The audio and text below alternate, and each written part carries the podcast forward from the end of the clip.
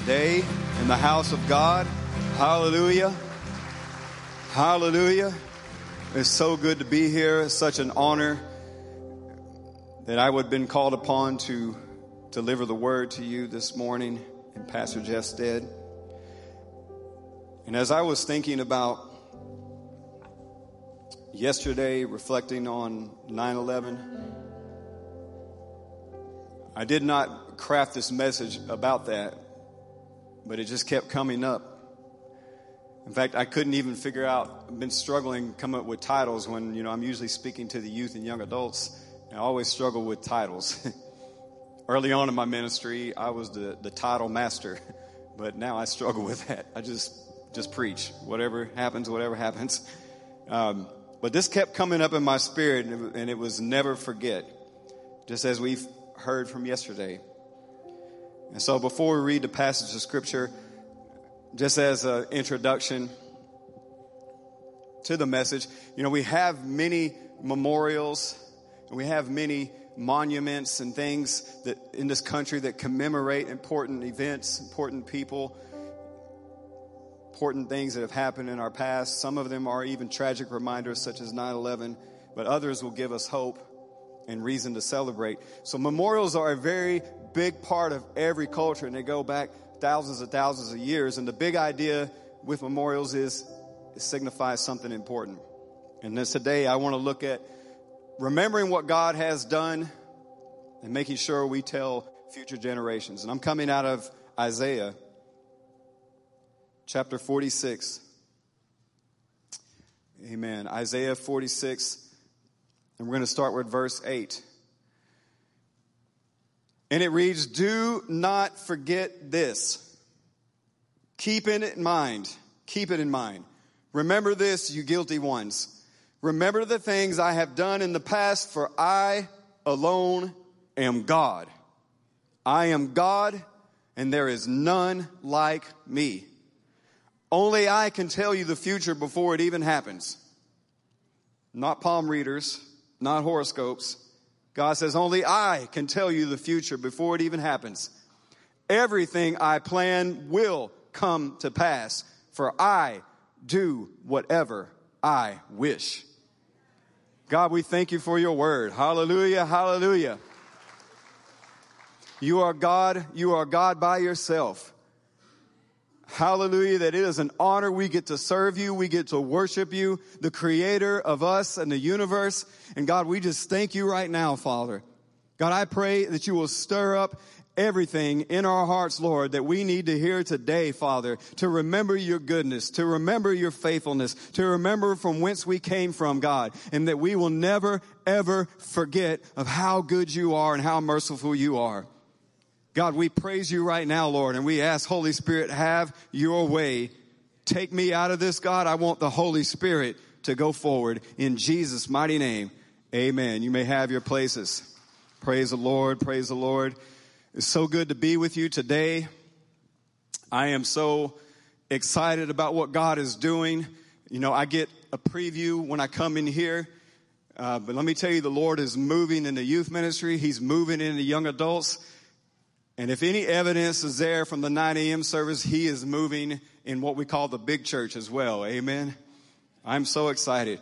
So today, when we talk about never forgetting what God has done in our lives, we're talking about some, I'm going to be talking about some memorials in scripture. And the word memorial comes from the Latin memos, which means mindful, to keep in mind. So memorials and memories associated with a person, place, or an event, you know, these tend to remain with us in many ways and they remind us of things, whether they are good or whether they're bad, uh, such as the bad things like 9-11 or Pearl Harbor or, you know, other things of that nature. But there's also a, it sends a message to us. It's a tangible symbol, a representation to honor and remember that place or that event or that person for future generations. And all throughout scripture, we see memorials as well. And I want to share some of these with you. In Exodus 16, there was a jar of manna that was kept as a keepsake. And it was done so that future generations would see and be mindful and reminded how God cared for his people in the wilderness. We also see all throughout the Old Testament Noah, Abraham, uh, Joshua, Gideon, Samuel, David, all these others in the Old Testament would build altars to honor God and to commemorate Him of what He had accomplished and to remind the future generation of what God was like.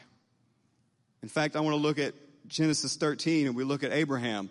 Verse 3 it says, And he journeyed on from the Negeb as far as Bethel to the place where his tent had been at the beginning.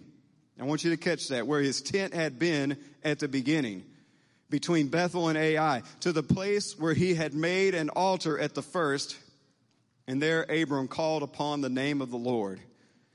See, he had this encounter with God and he went right back to that beginning of that encounter with God. Something special, something to remember. And, and sometimes we've got to do the same thing. I know there's times I have really forgotten where I came from. I have really forgotten the, the state of mind that I was in and the sin that I was trapped in and the things that I was doing. And I think it's a good, healthy thing that we go back to the beginning sometimes and we remember what God did. We remember how faithful He was to provide then and how He delivered us and the sinful state that we were in. In fact, David says, restore unto me the joy of your salvation. So there is a healthy thing about going back and saying, God, you were faithful then, you'll be faithful now. So Abraham not only built something to signify this important event in his life, but he also traveled back to connect with God to that place again. Sometimes we got to go back to connect with God.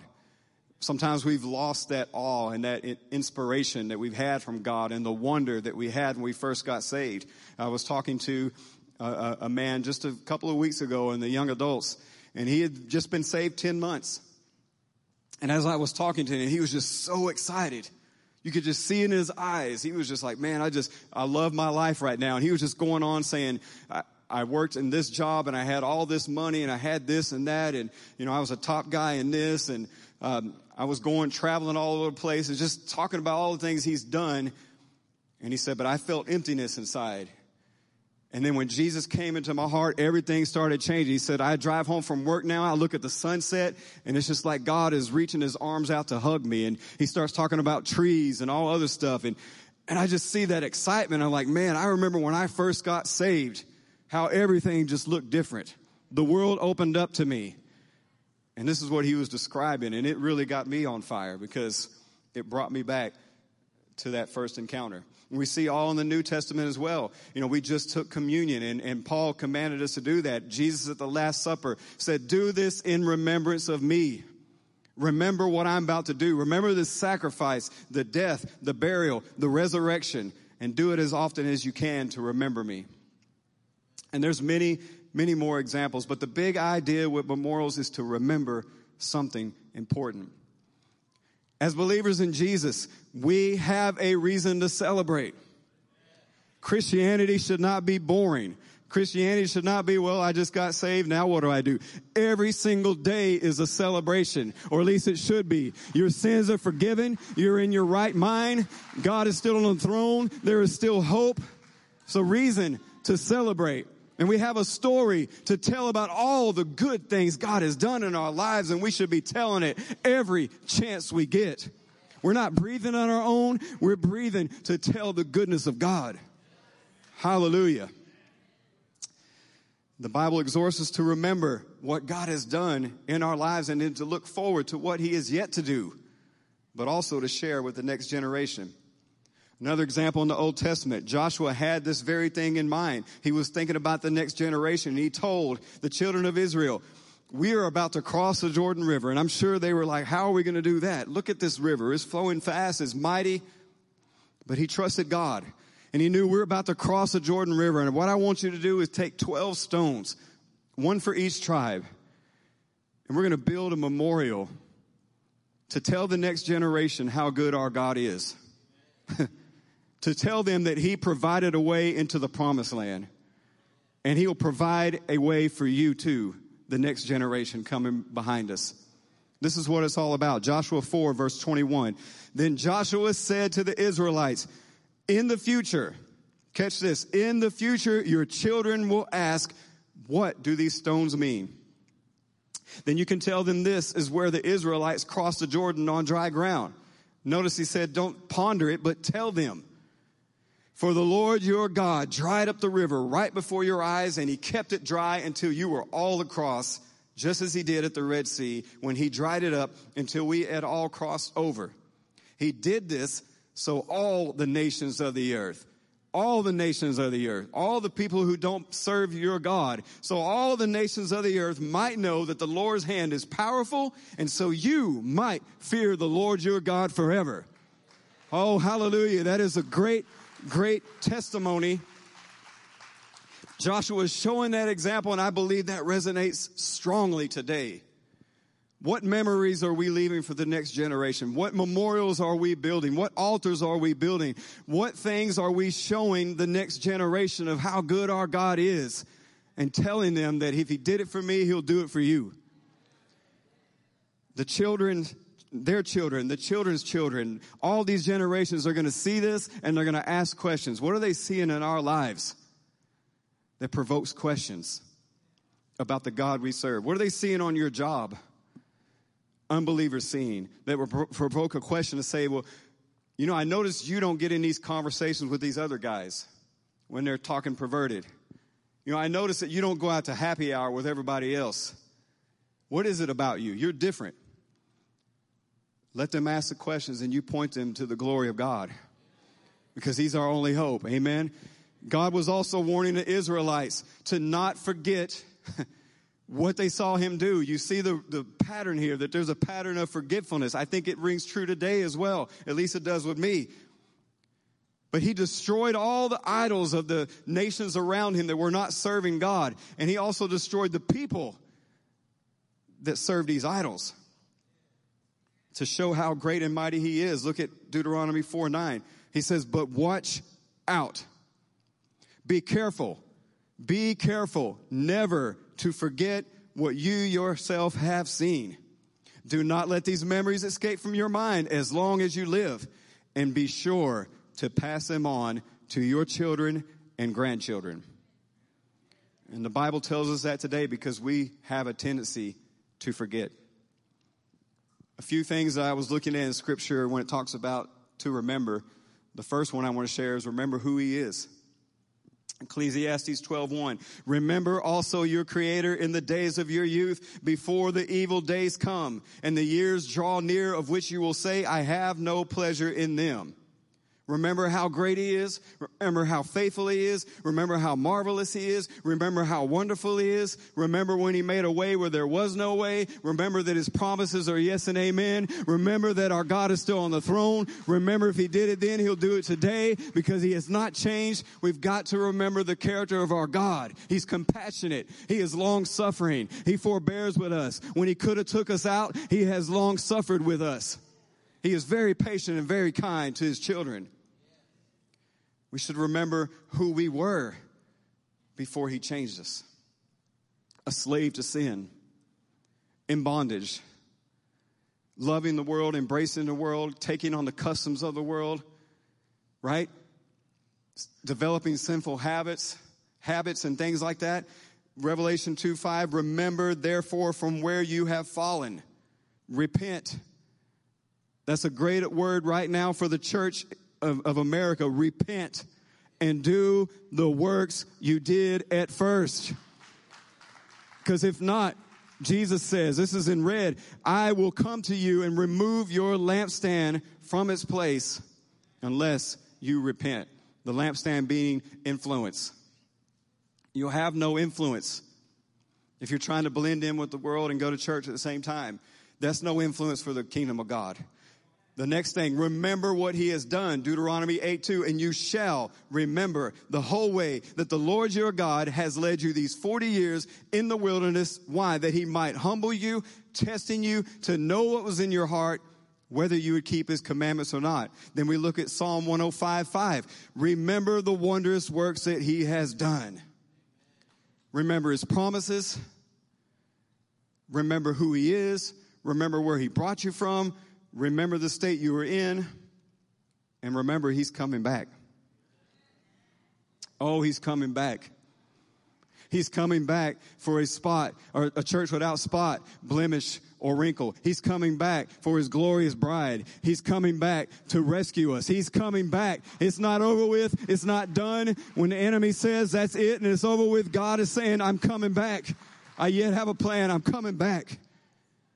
And sometimes we need to remind ourselves he's coming back when we get in trouble and in things around us, the pressure of this world. You know, the Word of God is meant to be passed down. Early on, back in Bible days, they didn't have what we have right now, the Bibles that we open up, that we take for granted sometimes. When I was growing up, the only Bible I saw was on my grandmother's um, coffee table that was always opened up. I don't know what it was opened up to because I never looked at it, but I, I wasn't raised in the church. So it was very foreign to me. But early on, the Word of God was being passed on by people telling the stories of what God had done. Families gathering and say, Let me tell you what God has done. And they would pass it on to the next generation before any single scripture was written on a scroll. Faithful men, faithful women were passing on the goodness of God. And we can talk all day long about negative things and we have a tendency to focus on those sometimes. We can talk negatively about Generation Z, Gen Z, which is the teenage generation. And I remember when I was in a, a teenager, we were called Generation X. And the generations before me used to say we weren't going to do anything in life. We were messing up. This is why the country's the way it is because of this generation. And, you know, we had our pagers and that meant we were drug dealers, right? Remember my mom, I had a pager. My mom was like, what are you doing? Dealing drugs? I'm like, no, this is this is a thing. Everyone's got one, you know, that type of weird thing, right? I still have pager, a pager, by the way, just as a, a memorial um, of the bad days, right? But you know, we can we can look at the next generation coming behind us and and feel like, well, they should do this or they should do that or they should be in church more or they should be doing this. But are we really, really willing to disciple them? Are we really willing to mentor them? You know, it bothers me that there's some kids in the youth right now who really want to come to church, but their parents won't bring them. Some of them had a, a really strong encounter with God at summer camp, but they have no way to get to church because their parents don't want to take them. And I wish I could. And it really bothers me because, look, I wasn't that way when I was a teenager. And if I see a young person that wants to come to church, I'm going to get them to church no matter what. I want them to go. If I'm a parent, sure, I want you to go to church. Because usually it's the other way around. The parents got to drag the teenager to church. But I love to hear when a teenager says, I want to go to church. And maybe they'll drag their parents. You know, when I got saved, my family wasn't going to church but they saw a change in me. They saw something different in me. Now it took a while because they wanted to see if it was a real thing, right? But eventually they started going to church because they saw something in me that they didn't have. Listen, you're around people every single day that see something in you that they don't have. You know what that is? That is Jesus, the hope of glory. You have that hope that they're looking for. And we can't just walk around and not open our mouths and say something about that hope that we have. I love the new generation coming up.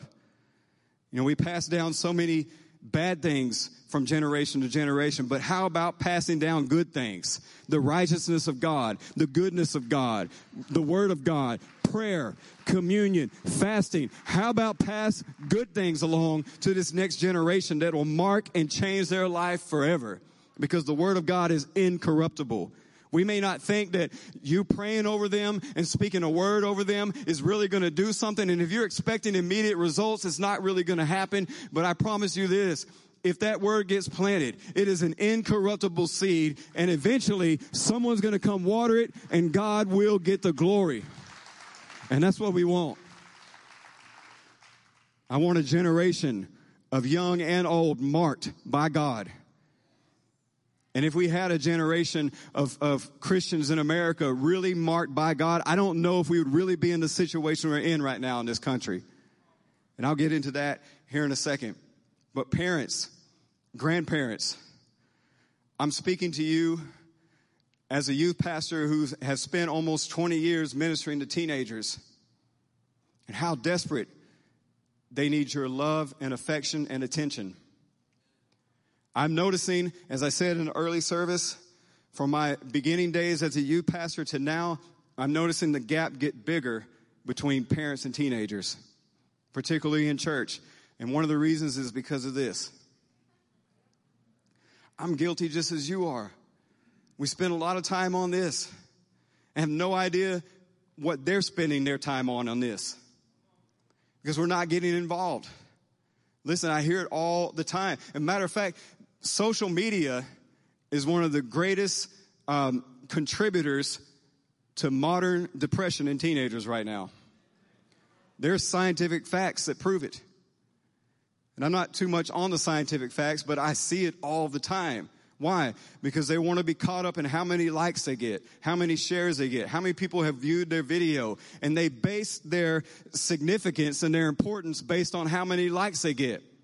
And some, some of them will post a picture of themselves, and if there is not a certain amount of likes, they'll just delete it. Because you could go on their page and not see many pictures at all. Because if they don't get a number of likes, to them it speaks volumes about who they are that nobody cares about them. But it starts from the top. They wouldn't need to worry so much about how many likes they get on Instagram if they knew their parents really did like them and love them and showed them that love and affection that they need. You know, they, they get that started at an early age. You can see it on the playground when there's kids out there playing and the dad is not around and you're the only father out there. Those kids are looking at you like look what i can do. They'll come up to you and say look at this and they'll do a flip or they'll do something crazy right? And, and they want your attention. It doesn't stop you're the same way. I'm the same way. We always want to feel like we belong. We always want to have that attention. And we know we have it from our father. But do we really know that we have it? Because if we really knew that we had the affection and attention of our god i think we would live a little bit differently. I think we would. I was reading this book, and I believe it's called Family Discipleship by Matt Chandler. Because I was like, I, I have not, I was not raised as a Christian. I need to know how to raise my kids to know Jesus. I need some resources. I stumbled across this book. It had great reviews, and I was really excited to dive in. And man, it was so, so good. I want to share a few things out of there because it's talked about celebrating milestones, such as their birthday, not just celebrating with a cake and presents, but speak a blessing over them. Tell them about the goodness of God, that He's the one that gives life. He's the one that brought them into this world. He created them. You are fearfully and wonderfully made. He knitted you in your mother's womb. Read Advent scriptures on the lead up to Christmas. And then at Christmas, maybe some of you do this. Sing happy birthday to Jesus. Make a cake for Jesus so that we know the reason for the season and it's not just a tree and gifts.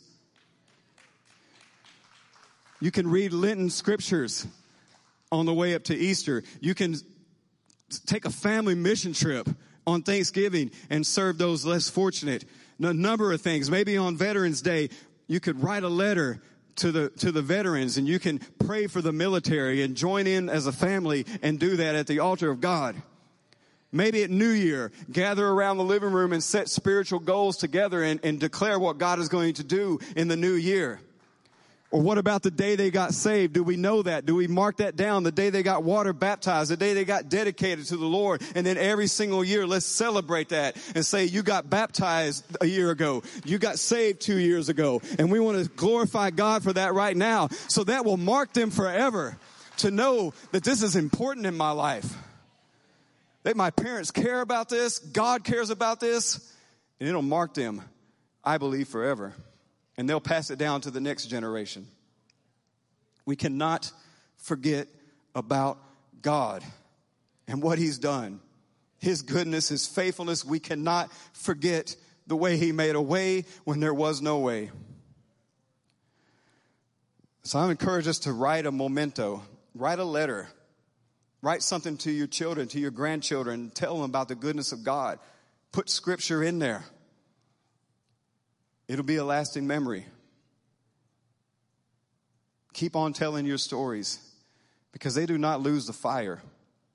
They do not lose the, the passion and make sure it does it. When Pastor Jeff tells his testimony all the time about being uh, in a juvenile detention center and he encountered God and got saved, I still get excited hearing that. And I can tell he gets excited hearing that. And you'll hear him say sometimes, I know you've heard this before, but I'm going to say it again. And that's the way we have to have our mindset. It doesn't matter who's heard it before. Keep talking about it.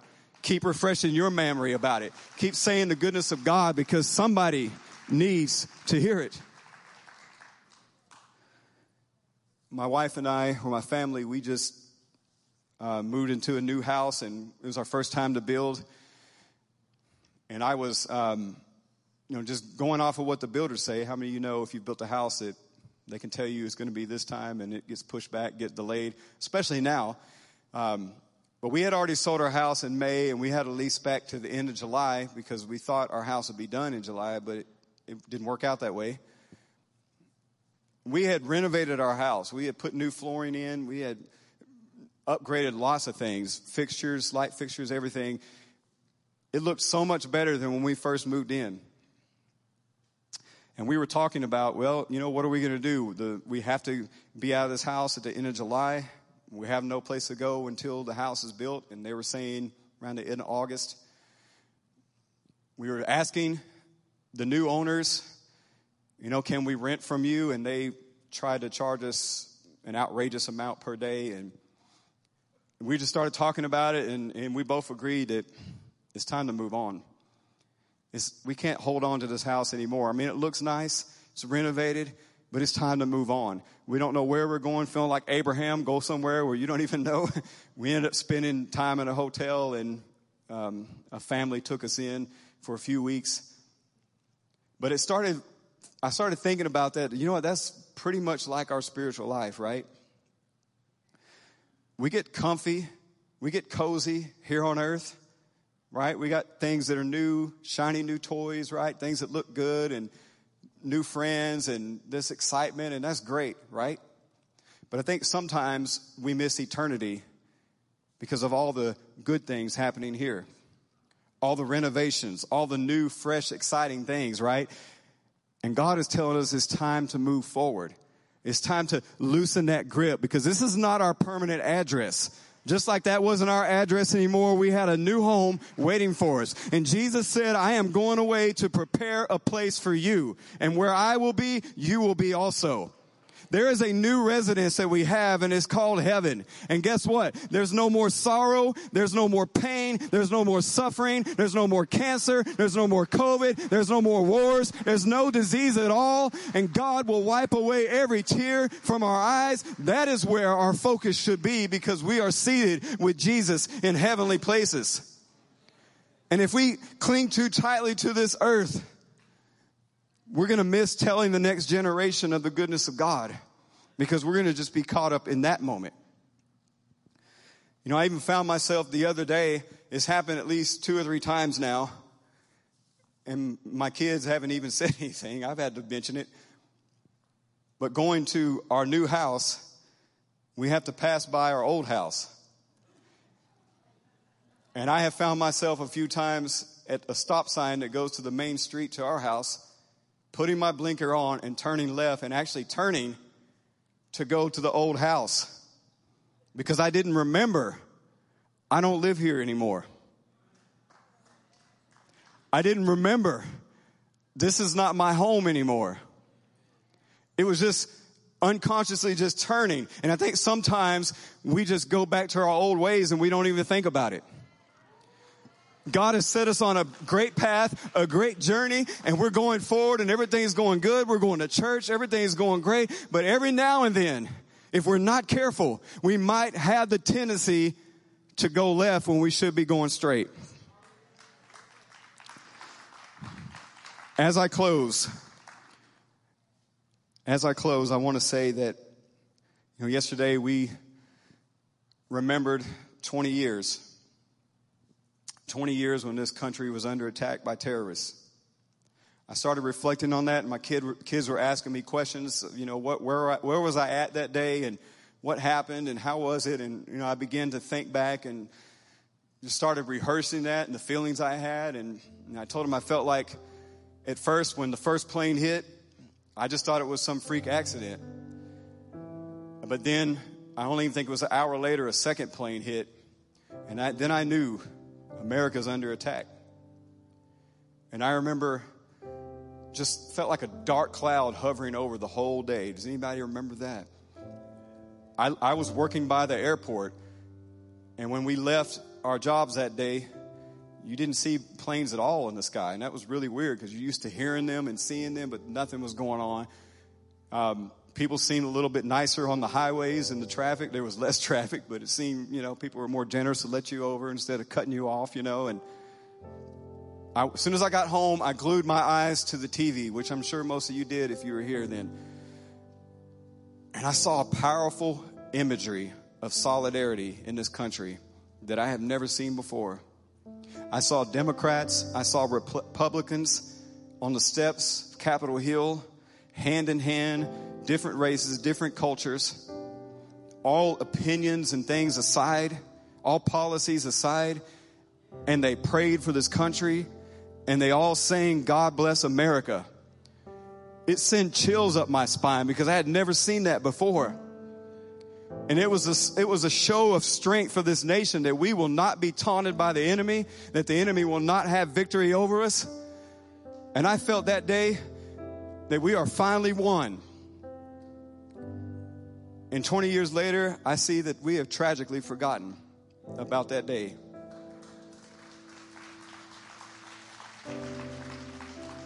If there was a lesson to be learned from 9 11, America collectively has forgotten it and God was knocking on the door of our hearts. Churches were full at least three or four weeks. Our church, I was in a small church, we had to pull out chairs every Sunday there for a while because people did not know what was going on. They were scared and they were coming to the one place where there was hope.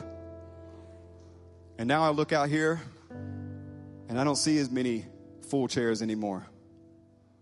I know some of us are weary, we're battered, we're bruised. But it's time to stand up and fight because there's a bigger battle than terrorists. There's spiritual warfare going on. And if we're not careful, if we're not careful, the enemy is going to come in and steal everything that God has sown in this great country and has sown in our families. And the only way that that is going to happen is if we're not watchful and we're not praying and we're not remembering the goodness of God and declaring it to the next generation. Because just as my kids asked me that question, what happened at 9 11? Because they weren't here, they didn't know. If I was so quick to be able to share those memories, I should be so quick to share the memories of my first encounter with God and how He's been moving in my life and every single thing He's done in my life. Because there's going to come a time where they're going to need that same hope. When they come out of my house, they leave my house and they're adults and they're going to need something to hold on to. And I don't want it to be drugs. I don't want it to be alcohol. I don't want them to be depressed. I want them to know the freedom only found in Jesus. And we have a responsibility to share that. Would you stand to your feet? The nation today, our nation has forsaken God in so many ways and keeps pushing him out of the public square. His principles, we don't want him here, we don't want him there. In 1962, prayer was taken out of schools. One year later, no more Bible reading. 1980, removing 10 commandments from being posted on the wall. And we see it every single day, more and more. They do not want to hear about God. Christianity is never more than one generation away from being extinct. God forbid we don't pass along the goodness of God. The next generation is not going to know unless we say something. And I have a huge burden on my heart. Because just like God warned Israel not to let the environment of the culture influence them and dictate to them the values that the world embraced, we cannot let them dictate the values that we embrace. As a church of God in Christ, we cannot allow the world to dictate to us what the Bible clearly says. And it starts with us. What has God done in your life that you should be sharing, that I should be sharing? I, I declare we should be doing that right now. If we go out to a restaurant, We need to pray for waitresses and waiters. They're under a lot of stress and a lot of pressure because of short staffing and, and other issues. But we have the hope. God forbid that I just walk by somebody and don't tell them about Jesus anymore. I'm tired of it. I'm tired of living in my Christian bubble while the world around me is suffering. And I have the cure. And then we wonder why America's in the state that it is. It's because the church in America is not being the light and the salt of the earth. And we got to get out there, y'all. We got to get out there. I want to pray. Father, in the name of Jesus, open our eyes. Harvest is plenty, but the laborers are few. God, help us to remember where we were.